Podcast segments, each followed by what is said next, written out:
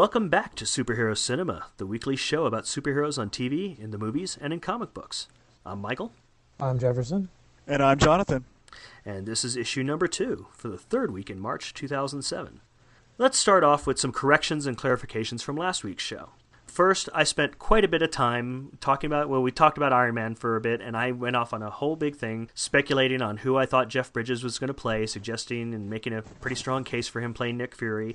I could not have been more wrong unless I suggested that he was playing the armor. Right.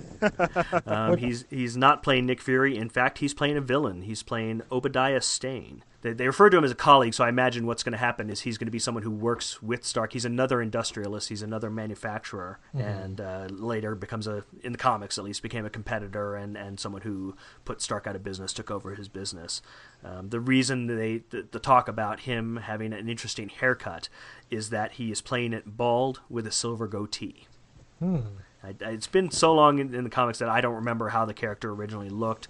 Right. I, I kind of remember him just being an old guy with white hair but uh, I think they went yeah. something more interesting. I've been trying to look up to see a picture. I haven't found one. I, am gonna may have to actually dig through my old comics because I know I do have the Iron Man comics when he was around.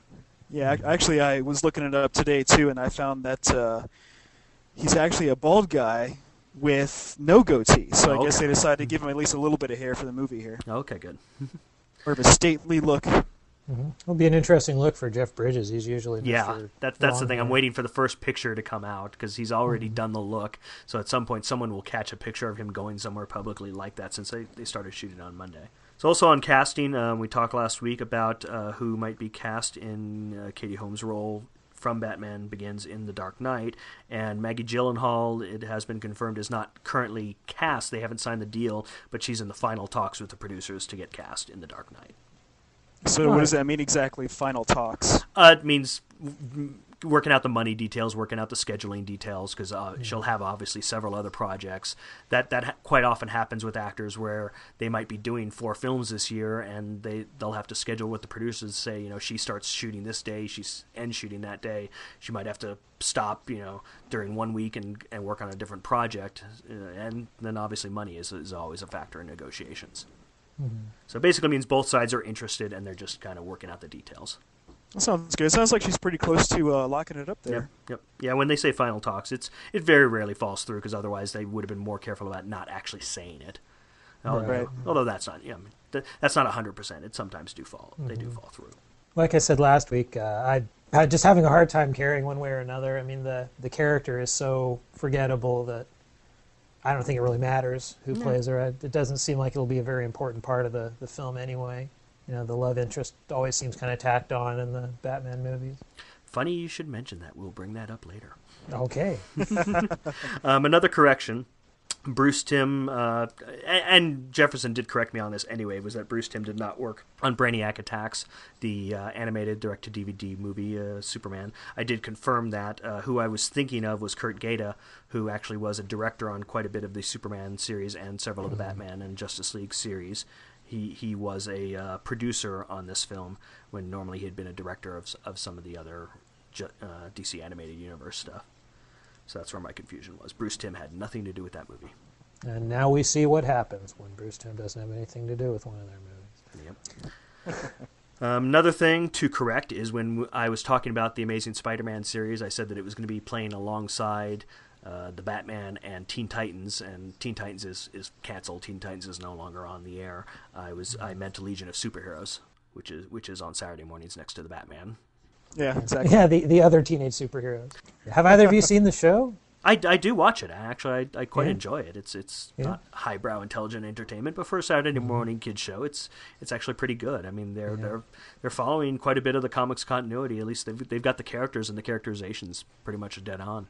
So I actually enjoy it. Which is kind of a rare thing when it comes to cartoons like that. Yep. Right. No Sometimes it's just hit and miss.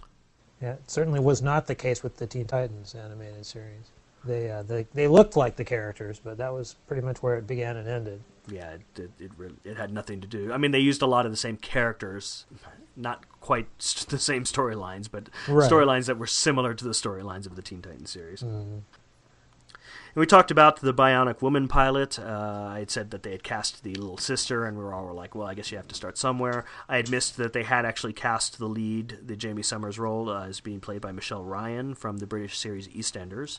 Uh, I don't know if Jefferson, if you've watched that at all. I know you're. I've big- seen it a couple of times. It's a long-running British soap opera. It's uh, really not very interesting. I guess. Oh, okay. I mean, people get addicted to it though. It's one of those kind of soap operas that people just start watching and they can't stop. They get wrapped up in the characters. I just know that you're a fan of all things British. I'm a fan of most things British. I don't know about all things British. But many things British. And we mentioned uh, TMNT, which opens on March 23rd. And I said I didn't know if if there were any interesting voices, and actually I looked up the cast of it, and it's got quite a few interesting voices. Uh, Sarah Michelle Gellar is playing April O'Neil. Uh, Chris Evans from Fantastic Four, who plays the Human Torch, uh, is playing Casey Jones. Uh, Ziyi Zhang is in it. Uh, Patrick Stewart, Kevin Smith, Laurence Fishburne is the narrator, and uh, Mako, who who uh, actually I don't know if it's Mako or Mako. I never knew how to pronounce that, but uh, great actor. You'd remember from uh, Conan the Barbarian and Conan the Destroyer, and many many many other things. You'd recognize his voice anywhere. Um, who Right. unfortunately passed away last year. Before Right. he passed away, he voiced the character of Splinter for this film. So this will probably be one of his last roles. Yeah, I believe it is. I, looking on IMDb, I think he had maybe two other roles that he had done that, that aren't out yet. Yeah, and I saw a trailer for it on TV just the other day, and it it's, it very much fits with uh, with Splinter, his voice. Mm-hmm. Kind of how I imagined it in my head when I was reading the comics. And uh, one other item was we talked about who was in the Justice League, and I actually went ahead and looked that up. And the original Justice League lineup from Brave and the Bold number 28 was Aquaman, The Flash, The Green Lantern, Martian Manhunter, Wonder Woman, and Superman and Batman were shown as being part of the group, but said that they were off doing other things and were not part of the main story. They, they, you know, they use that quite a bit in the comics. Actually, the comics kind of, I even the current series that that they're they just restarted the comic series again, and they kind of they always have to have the scene where they invite Superman and or Batman to join up, and they say, "Well, give me a call if you really need me, but I'm in like five titles of my own." Right. So, Yeah, it's a great So device to kind of explain that you know they're in the group because it doesn't make sense to have a superhero group that covers all the superheroes in a world with Superman and Batman and not have Superman and Batman involved. But as soon as they're in there, they overshadow everyone else, so you don't Right, necessarily exactly. want them in every episode or every issue. Mm-hmm. And they did Right, that. yeah. Pretty much what happened on the the most recent animated series is that if either or both of those characters was in the episode, the episode was about them. But but then there were frequently episodes that they just weren't in at all. They kind of revolved, the, especially later on, they kind of revolved the cast and had different characters in different times, and they would drop one or two or add new ones. And that's uh, what they did, you know, starting right off the bat with the Brave and the Bold 28. They actually established the format where each of the other characters had their own little part of the mission. They they had their own thing that they were doing, and then only at the end did all of them come back together uh, in the, in the big big battle for with whoever they were battling that issue. And uh, one other thing, uh, a new thing, we have some listener feedback. This is great. I actually received an email this morning. Uh, who knew we would get email off of our first issue last week? Oh yeah. But we actually did. I was very excited to see it. And Do they uh, count as our uh, number one fan there? it, it's our number one They would have first to. fan. All right. Uh, this is from Linny, and Linny writes I'm a huge fan of comic books and superheroes, especially Batman and the X Men. However, I was disappointed to hear your views on female leads in superhero films. In fact, I actually found your comments on female leads in superhero films a bit sexist. Aw. You were basically saying that the female characters are not as important to the story as the male characters. As a woman who loves superheroes, I think that the female lead in a superhero film is just as important as the male lead. We need more superhero films where the female characters take on stronger, more significant roles. Now, Linny, I have to completely agree with you. Not that I'm a sexist, but with the idea that talking about female leads. And, and the reason that I agree with you is because I misspoke. I, I was the one who started that conversation, and I should not have used the term female lead. What I really meant was love interest. And, and Jefferson kind of alluded to that before mm-hmm. that it's it's it's not female lead characters. Female lead characters in superhero films are great if, if they're written well and they're good strong characters. I would love to see more of them. I'd love to see more of like you know Black Cat and Spider Man or someone do really well, Black Canary or Huntress or or Oracle or any of that. My problem was with love interests. Is, is when they mm-hmm. when they throw in an unnecessary love interest into a story where one was really not needed and it really doesn't add anything. Like Mary Jane and Spider Man in the Spider Man films is important to the plot. The the, the films Yeah. are essentially love stories. You know, Yeah, it was really just works gonna- there. just going to point that out that I mean there are those lucky superhero characters who do have a central female character like Mary Jane or like Lois Lane.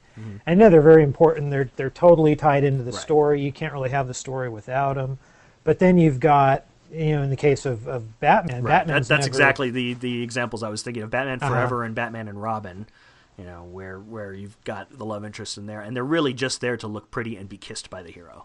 Mhm. Yeah, Yeah, they they're don't- pretty much forgettable as characters. Yeah, they don't serve the story. They- But Hollywood feels like they have to have them. And yeah, and it's not that personally, it's not that I don't like. I love female characters, Yeah. but I would like to see them matter to the story. You know, Exactly. I'd to, I'd, I want to see them be integral to the plot and not just tacked on. Yeah, and it doesn't even have to be female love interest. It, it, Yeah. it works the same way in opposite. I mean, you, you know, okay, let's let's ignore the fact that Elektra and Catwoman were just really really horrible to begin with, but Mm-hmm. just as examples of superhero films that had female leads, you had Goran Visnjic in Elektra, and you had Benjamin Bratt in Catwoman, and in both Mm-hmm. cases, they were there just for the female character to think about romantically. Right, exactly. Yeah, same thing exactly. They serve no no meaningful purpose in the Yeah. film at all. Yeah, it- those movies are so sexist. So yeah, I wanted to clarify that, and and thank you, uh, Lenny. I'm I'm really just I was happy that someone's out there listening, and and you know thought it important enough to write and call me a sexist. Yeah, that's uh, we, we've made somebody angry. That's a good start. Exactly. and uh, so so that's our our wrap up from last week and and feedback, and now let's get on to the news from this week.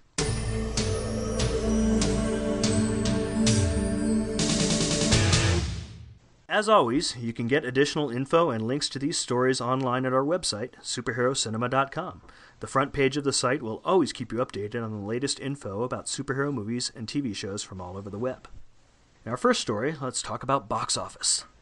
300 did amazing. It, it really blew people away. It, it exceeded all expectations. It was a huge shock to Hollywood.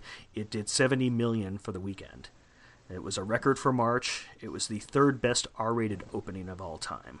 Um, the studio was actually expecting it to do 45 million, and it did 70. Nice.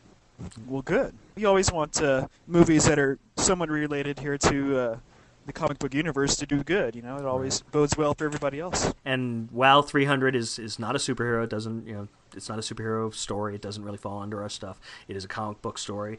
The reason why I consider it important above all else is that the director of of 300 was Zack Snyder, who has been working on his next project since all the way back last summer, and that would be Watchmen, which mm-hmm. which obviously is the end all be all of superhero stories.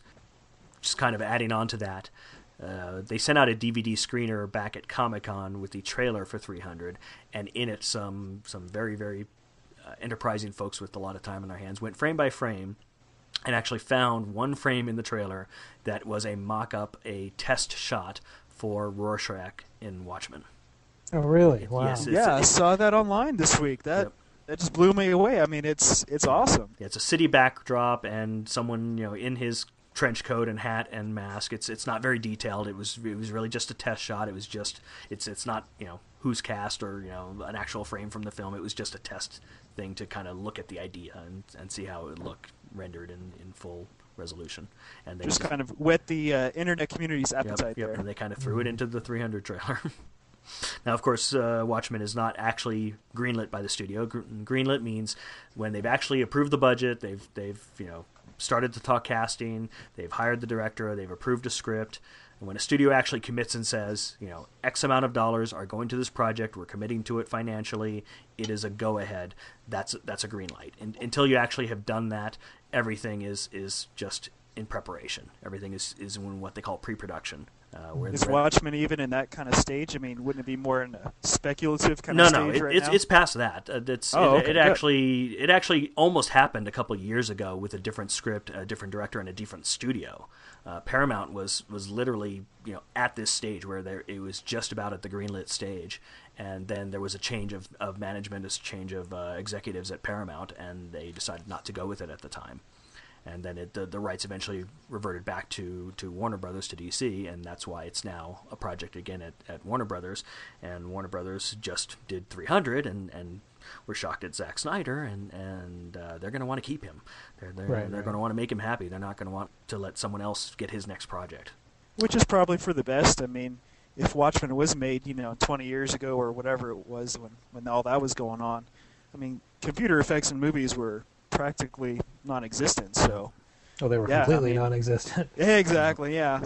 On Commodore 64, it wouldn't look very good. So, Mhm. Uh, it's probably for the best now that it uh, would happen in a more of this kind of computer CGI enhanced movie age because it's such a a visual story. hmm That's true. That's true. I think it could. It'll definitely benefit from advanced computer effects. I think it would have been interesting had it gotten done, you know, 20 years ago when the comic came out when they were first talking about doing it. But yeah, Right. I mean, movie making technology's come a long way since then. So in in theory, that should make movies better now. In practice, that isn't always the case. Yeah, it's it's still about good story, good good performances. Mm-hmm. Uh, you know, there's there's lots of things that can that can make a break a f- whether a film's good or not. Uh, also in box office news, Ghost Rider broke the $100 million mark. It's actually the first film of 2007 to do that. It, it ended up at 104 million at the end of the weekend. That actually puts it over Daredevil, uh, which was actually directed by Mark Steven Johnson, the same person who directed Ghost Rider. That definitely uh, puts us on track to get a Ghost Rider sequel. They actually already were talking this week about having it shot in Melbourne, Australia. That that could be a good thing. That could be a bad thing. I I enjoyed Yeah. the film. Yeah. I, I, I went to it. I, I liked it. I thought it was fun. I, there was a lot of things for to bug me about it, mostly in terms of what I was talking about before. That the effects are not everything. You have to have a good story. You have to have good characters. Uh, but it was it was a fun ride. Mhm. And, yeah, I um, thought that the uh, some of the characters were kind of weak, but I mean, you know, it's it's one of those kind of B movie type characters, and so you don't expect it to be, you know, Casablanca or anything. So you you get what you pay for for this kind of movie. Exactly. You don't expect anything brilliant out of Ghost Rider. Maybe you should, but you don't. Well, I guess the movie buying public went enough times to uh, for them to feel like it was Mhm. worth it. Right. It's it stayed in the top ten longer than than I expected it would. Yeah. True. And I know uh, Mark Steven Johnson's now working on a, uh television series version of the, the DC comic Preacher, which, uh, I mean, Preacher's not a superhero story. It's more of a. It's hard to describe what kind of story it is, but but he's definitely. I mean, he's clearly seems for now at least dedicated to bringing comics to the screen. That seems like that's his what he wants to keep doing. You know, with with two already under his belt and now developing this series. I think it's, it's the last I'd read he was developing it for HBO Yeah, as a series, and his his plan, which sounds intriguing, his plan was to do one hour long episode for each issue of the comic, which wow, in that would theory, be unusual. yeah, in theory sounds intriguing. In practice, I'm, I, I what concerns me is that HBO doesn't generally keep their series around for very long. They they're kind of kind of have a hair trigger when it comes to new series, and so he's basically banking on them giving him. It'd have to be six years because it was a sixty issue series. Hmm. So uh, I don't know if. Uh, Well, don't know if normally he should be cable series go in 13 episode seasons. So right it'd exactly. Being 13 episodes, 13 issue chunks at a time. which Yeah. would mean he would need at least yeah he'd need about five and a half years to five and a half seasons to do the entire series. That's a that's a lot to commit to. It I mean, yeah, I guess and you could always start off that way and then change it later on, but Mhm. it's it's an admirable goal yeah because it's uh, definitely a worthy series. I mean, it was Yeah. I read it too and it was great. yeah, and it was at the time that it was coming out, it was DC's top selling series. It was outselling all their superhero stuff. It was outselling everything they were doing. So that uh, hopefully that counts for something. Hopefully that'll move it into production and and they'll do a nice job on it. We'll see. But then no, they're still in the we're just thinking about it stage right now. They're nowhere near casting or, or even saying for sure that they're going to do it. Watchmen, I would, you know, once the reports of, of the weekend of 300, you know, Mhm. kind of sub calm down at, at uh, Warner Brothers and they start reassessing. Okay, you know, what does that mean to us? One of the things it's going to mean is is we want Zack Snyder to keep working for us, and, and what Zack Snyder wants to keep working on right now is Watchmen. hmm Yeah, he seems pretty committed to, to doing that. I've read interviews with him in the past, and he seems it seemed like he even maybe saw 300 as kind of a, a way to open the door so that he could do Watchmen. You know, because 300 is a simpler story. They did it without any major stars. It was probably fairly low budget. And that's And, definitely uh, what it will achieve uh, financially. Yeah, yeah, I think so. Hopefully, it'll give him a little bit of let him do do the project that he wants to do, and hopefully, he'll do a good job on it. Uh, well, that can launch me into a my mini review of, of 300. The reason why I think uh, Zack Snyder would be great for Watchmen is that my overall impression of 300 as a movie was that it is a really, really faithful adaptation of the comic. It, it captured the, the tone of the comic, the feel of the comic, the look. You know, it looks just like the comic book, even down to the color palette. You know, you probably at least seen the trailers for it, and it's got a really kind of odd, dark color scheme to that goes through the whole movie, and that's right out of the comic. You know, he really took the comic book and put it up on the screen, and it's something that you kind of have to do with a comic like that because it's not like Spider-Man who's been around for 40 years and has been drawn by uh, hundreds of different artists. You know, there what there is no definitive Spider-Man, but 300 was one book drawn by one guy, one guy with a very distinctive style, and so you really kind of have to at least acknowledge that. And, and Snyder definitely did that. He made the movie look just like the comic book which was pretty. And that's amazing. really good for Frank Miller's work, right? And that, and that kind of what happened for Sin City as well. Mm-hmm. Exactly. Yeah, it did remind me a lot of Sin City for the same reason. Sin City also very, very faithfully reproduced the comic on screen. So the the problem I have with both of the movies, with 300 and Sin City, both are are the same problems that I have with Frank Miller's work in general. You know the the characters are all arrogant jerks. They're really hard to relate to. They're very one dimensional. the, the main character in 300, uh, King Leonidas, is such an arrogant bastard. You just can't. He should be the underdog. You know, he's this guy who leads 300 soldiers against this horde of thousands and thousands of Persians. He should be the underdog. You should have a really easy time sympathizing with him, but you don't because he's so arrogant and he's so smarmy that you just you, you you don't feel for him. You don't feel any sympathy at all for him. Are you even really pulling for him to win? You, you know, I wasn't. You know, because I thought, well, the, see, the the only thing that makes that redeems him at all is the fact that his enemies are worse. They're even Right. more one-dimensional and more smarmy and jerky. And that's the case I, I find with with uh, most of the Sin City material is the same thing. It's really one-dimensional. It's the characters are all these sort of posturing tough guys, and uh, it's just really hard to relate to the characters or get into or sympathize with them or get anything out of them. But as a technical achievement, 300 was amazing. It was it was gorgeous. It did reflect the comic really well. I think if he can do that with Watchmen, you know, I, I just I'm, I really can't wait to see what he can do with a, a well-written story. You know, with something that does have have nuanced characters. You know, something like Watchmen that's that's so uh, well written and well done that you know he can if he can faithfully reproduce that the way he did 300, I think it'll be a pretty amazing thing to see. Well, interestingly, on the subject of Frank Miller and arrogance and Frank Miller and delusions of grandeur, uh, Frank Miller has uh, stated that after the successful translation of his comics into the movies of Sin City and 300, from now on, any of his properties that he allows to be turned into movies, he will direct himself. No, there's only one. One. I, I have a response to that, and that is he doesn't have any more properties that he's created himself. Miller's built his entire career working with other people characters. Sin City was really the only thing he's ever done that, that he created entirely on his own. The only other thing I can think of that's that's his was a series he did in the '80s with uh, Dave Gibbons called "Give Me Liberty," which he he created and wrote, and Dave Gibbons drew. But he Miller doesn't have any other characters that are actually his. Right. He did a lot of Elektra, Batman. Mm, Yeah. Daredevil. Yeah. Definitely Daredevil. Daredevil and, and Yeah. Batman Dark Knight series and Mhm. Year One and And even 300 was it was drawn from history, so technically those aren't his characters. yeah, he didn't create it, Yeah. but it was his But- original work. But the, and the film is definitely based on his work. It is definitely his version of that story. I wouldn't wouldn't uh, contest that at all. And I think it's it's funny that Miller's making this statement and the first movie that he's going to direct solo. You know, he co-directed Sin City with Robert Rodriguez. The first movie he's going to do on his own is Will Eisner's Spirit, somebody else's character. Thanks for jumping into that for me. I was about to do that. Go ahead.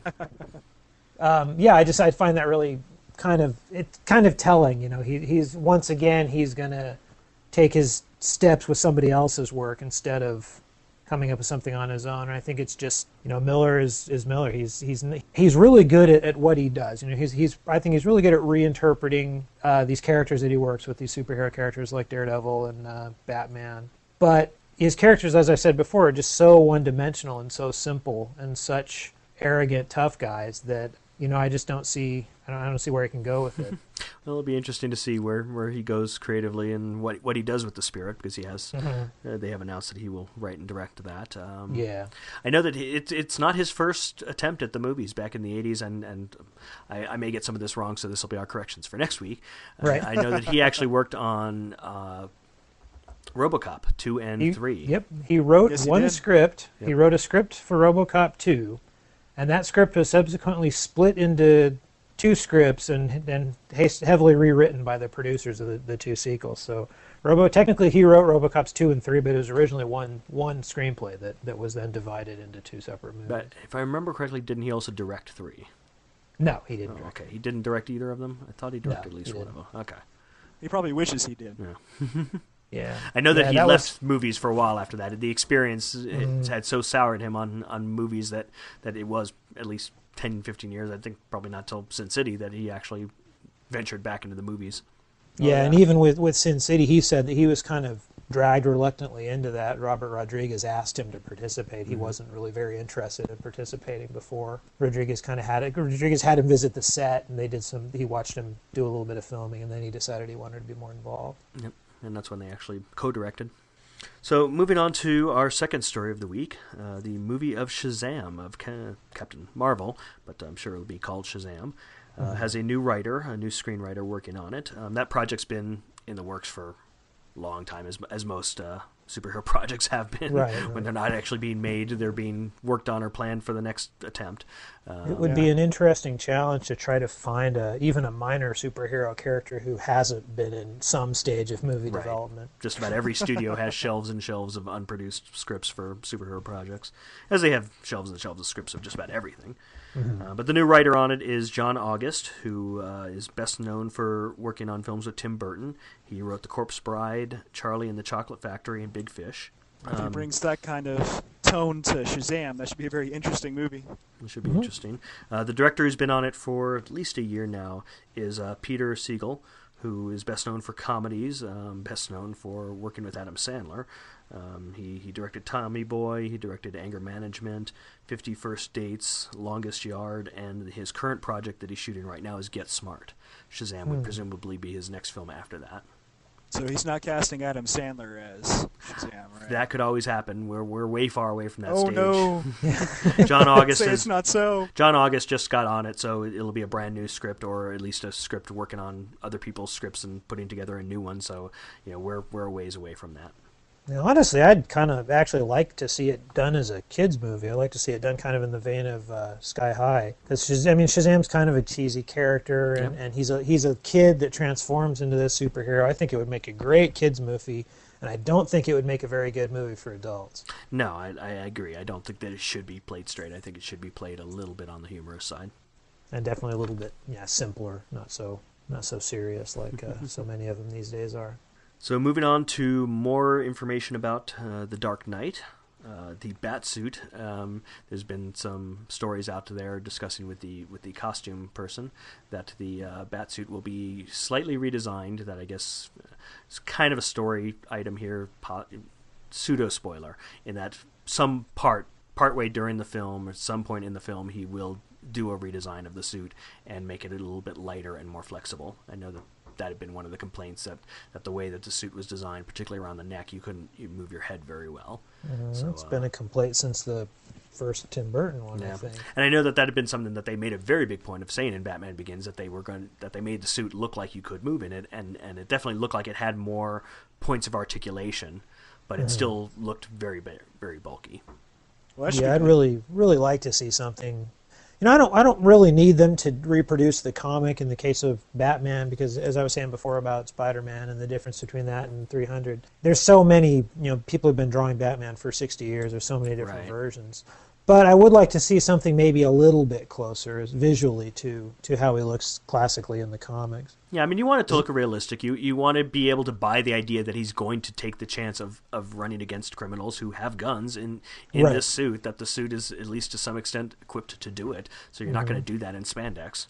Right, but at the same time, it should also be feasible that he can run around on rooftops and stuff Right. in this outfit. Which, so far, I mean, the one in Batman Begins was better than previous attempts, but so far, none of them have really made me believe that he could actually run around and do acrobatic feats. Yeah, the previous ones you'd, you'd you'd be shocked if he made it several steps without falling.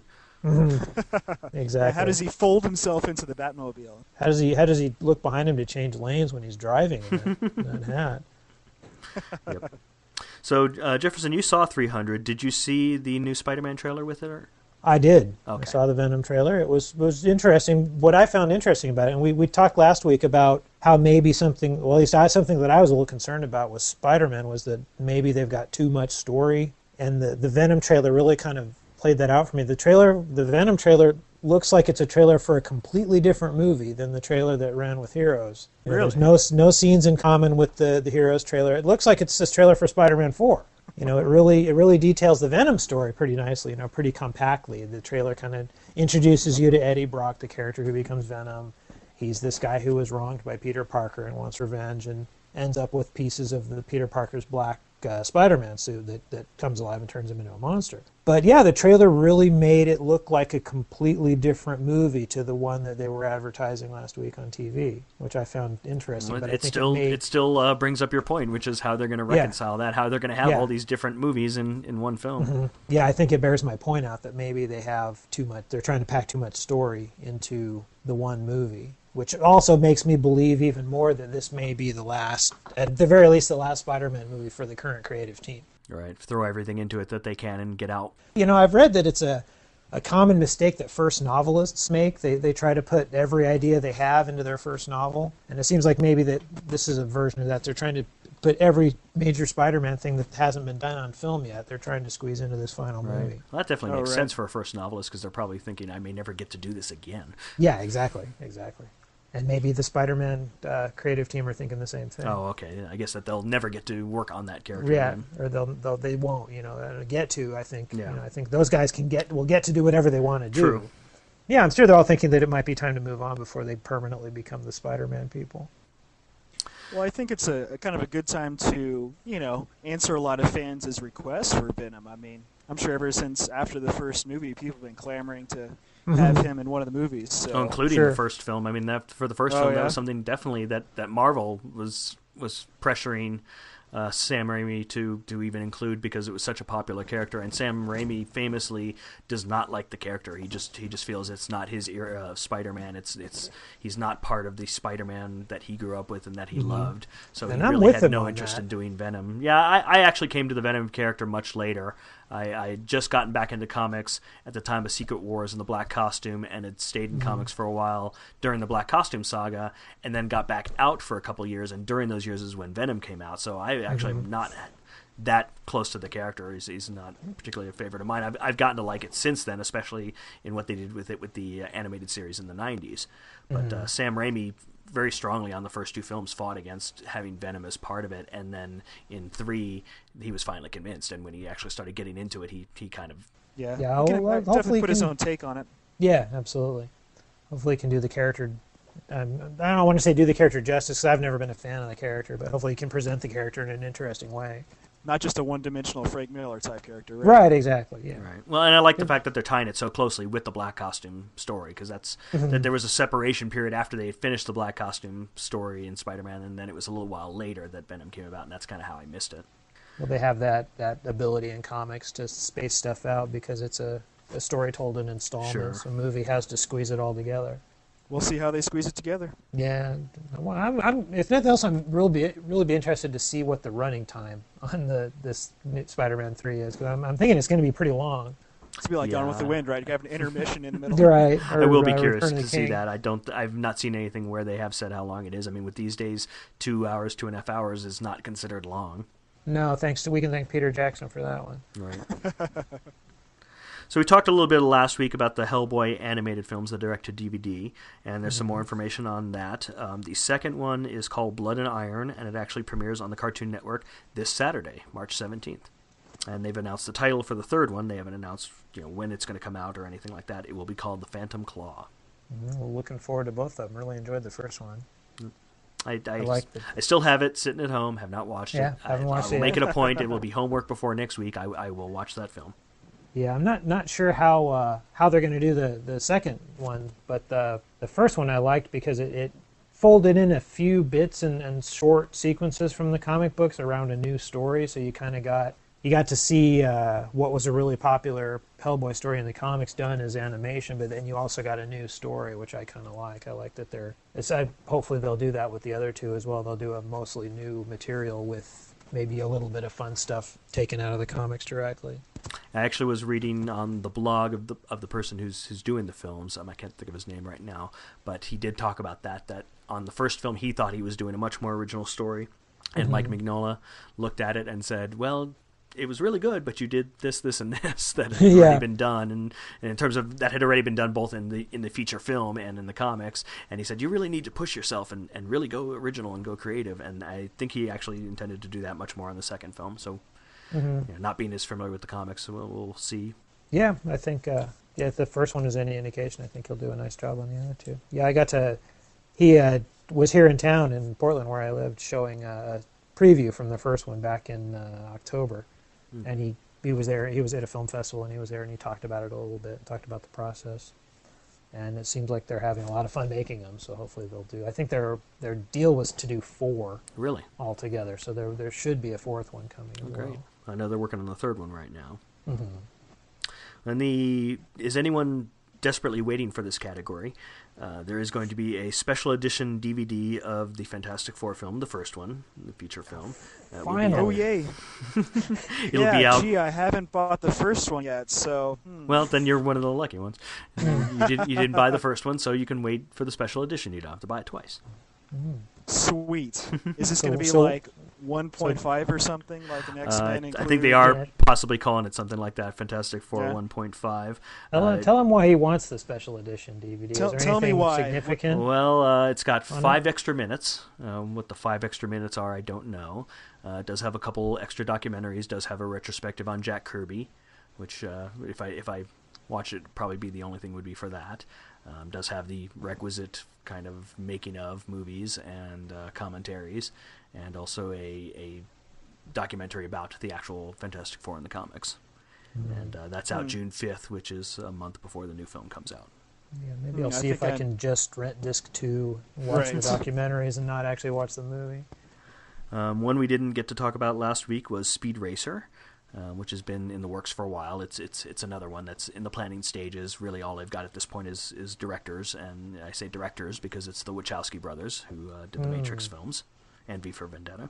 Um, So they've actually be involved with the film, unlike kind of how V Vendetta, for Vendetta turned out. that's true. They actually didn't direct V for Vendetta. They no, just they were the it. they were they were the sort of George Lucas role Right. for V for Vendetta. They they oversaw it, but they didn't want to be on set every day, and so Right. they they ran it. I mean, for all intents and purposes, it was their movie. They just weren't on there doing the day to day directing stuff. But I Well, think they, they everything in are the supposed to be movie was- directing this. And they've announced uh, the the reason it's news this week is they did announce a date for it, uh, which is May 9th, 2008, which, if you remember from last week, is the, the same week as Iron Man and Indiana Jones. and Wow. Indiana Jones. It's going to be a busy weekend. It should be a busy time. I'm, I would imagine that some of those are going to move around. Oh, they'll all move around. They won't put three major action movies out on the same day. Now, I haven't even heard anything about a script for this or who was writing it or, or what stage it's in. Really, about the only rumors that have been coming out about this film since since it's being discussed for a couple of years has been the, the Wachowskis directing, and the only casting rumor had had been uh, Vince Vaughn for Racer X, which is which is not that. Not to say that they've even talked to him. It's just it's it's what people had talked about. I can, I could see him. I definitely, definitely I can see him looking like Racer X and having the Mhm. attitude for a Racer X. Uh, Right. Vince, Vince Vaughn, in my opinion, only plays one role, and, and that one role could work for Racer X. Right. to play right. himself, yes. Yeah, I'm, I'm, I'm failing to be thrilled by this one. I have to say, I've never been much of a Speed Racer fan. Um, well, we'll Yeah. see. I, mean, I enjoyed thought, it as a kid. And, you know, Yeah, it all depends I on what they do with it. didn't as long as they have the song in there somewhere, I'm okay. right. Yeah, they got- or they'll do Oh, like a, Racer. a grungy rock version of the song probably for the for the movie. Or like the Spider-Man version, have somebody on the corner singing it, right? Yeah, exactly. Yeah, I didn't that, didn't that was like the interesting how they Matrix. fit that in. Yeah, I didn't like the Matrix movies at all, but I Really? did like V for Vendetta a lot. So I guess I have a love-hate relationship with the Wachowskis right Hmm. now. so we'll uh, we'll see how they do with this one. But yeah, I'm, I'm I could take or leave it at this point. Uh, so let's see. In some Smallville news, um, for fans of Smallville and fans of the 1970s Wonder Woman, Lynda Carter has been cast to play Chloe's mother on Smallville. Uh, she'll be appearing in the April 18th episode. And it was only a matter of time, I guess, For- before they got Lynda Carter Oh. to, to the, the the parade of, of former superhero actors continued. I know you talked last week about feeling that Smallville was at a point where they're just throwing things in because they don't have anything good. Yeah, I, this- I this- actually don't agree. I, th- I think that they've had a total renaissance this season. I, I watched for the Green Arrow at the first half of the season, and I just thought he was amazing. I, I think that he Mhm. totally turned the show around in terms of that when he was on screen, the show worked. I mean, whenever Yeah. they went, whenever he wasn't on the screen and it was about Clark, and particularly when it was about La- Lana and Lex, then that's when I started tuning out again. And I think you're right, and I think that exactly proves my point about the show is that the, the the only way they can generate interest is by adding new characters. They don't have anything else to say about Clark, who's supposed to be the main character. And so they, you know, my, my thought was maybe they should have just canceled Smallville and, and had the Green Arrow TV series come out rather than trying to, to mush him into into Smallville. But the point really is that they've run out of things to say about the main characters, and so they have to add add Green Arrow. And, and I thought Green Arrow was great too. You know, I, I looked forward to the, the season. I loved the the first was the six or seven episodes that he was Mhm. in. I think you're right. I think he added a tremendous amount of fun to the show. But I think that does prove my point that Yeah. that I- was I something agree they that it- needed. I agree that it should be the Green Arrow show that Mhm, they, that yeah. they should cancel Smallville and, and start a Green Arrow show. Yeah, and that was just something that they felt like they needed to have to to keep things interesting because they just didn't have anything left to say with the the cast that's in place now.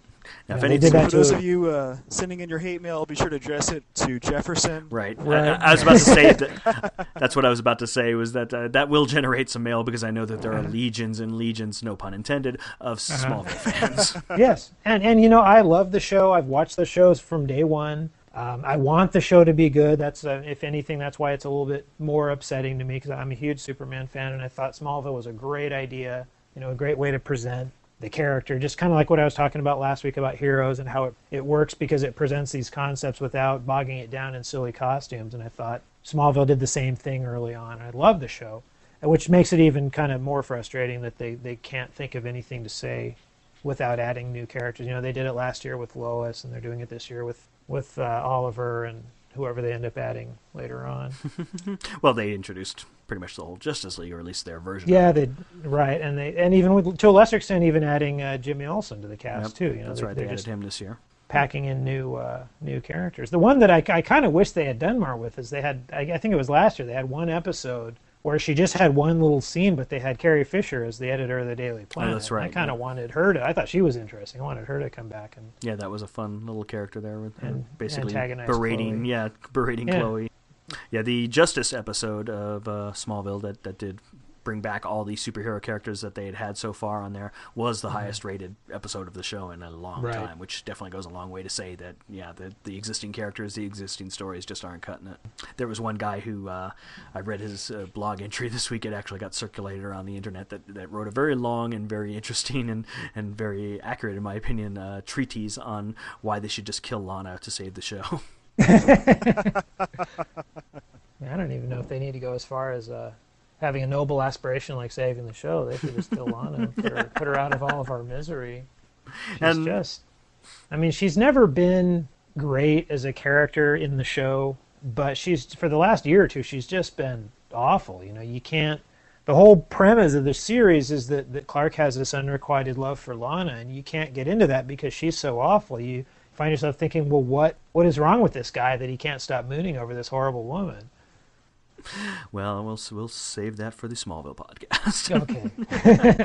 um, or for the- the hate mail we get next week. Right. Yeah, I guess there'll be stuff to respond to. Uh, for the last note for today, um, I- this is a late breaking story. This just just came out today, and I didn't really have time to fully research it. But there's some been executive changes at uh, Marvel's studios, basically Marvel's company that they've put together to produce their uh, all their upcoming movies and TV shows and DVD projects that they're doing on their own.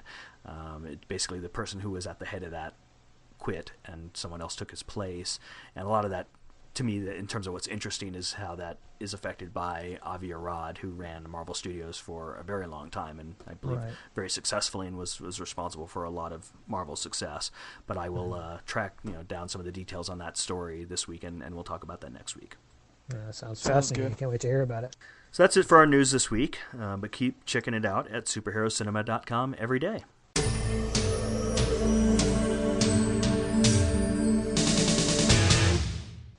Well, that's going to wrap it up for us for this week. If you haven't already, click on the subscribe link on our website to subscribe to the podcast or find us on iTunes under Superhero Cinema. If you have any news stories, suggestions for what you want us to talk about, or any comments on the show, Uh, send us an email at podcast at superherocinema.com, or you can leave us a voicemail on Skype. Our Skype name is Superhero Cinema. We hope you keep showing up for Superhero Cinema. We're saving the world one fan at a time.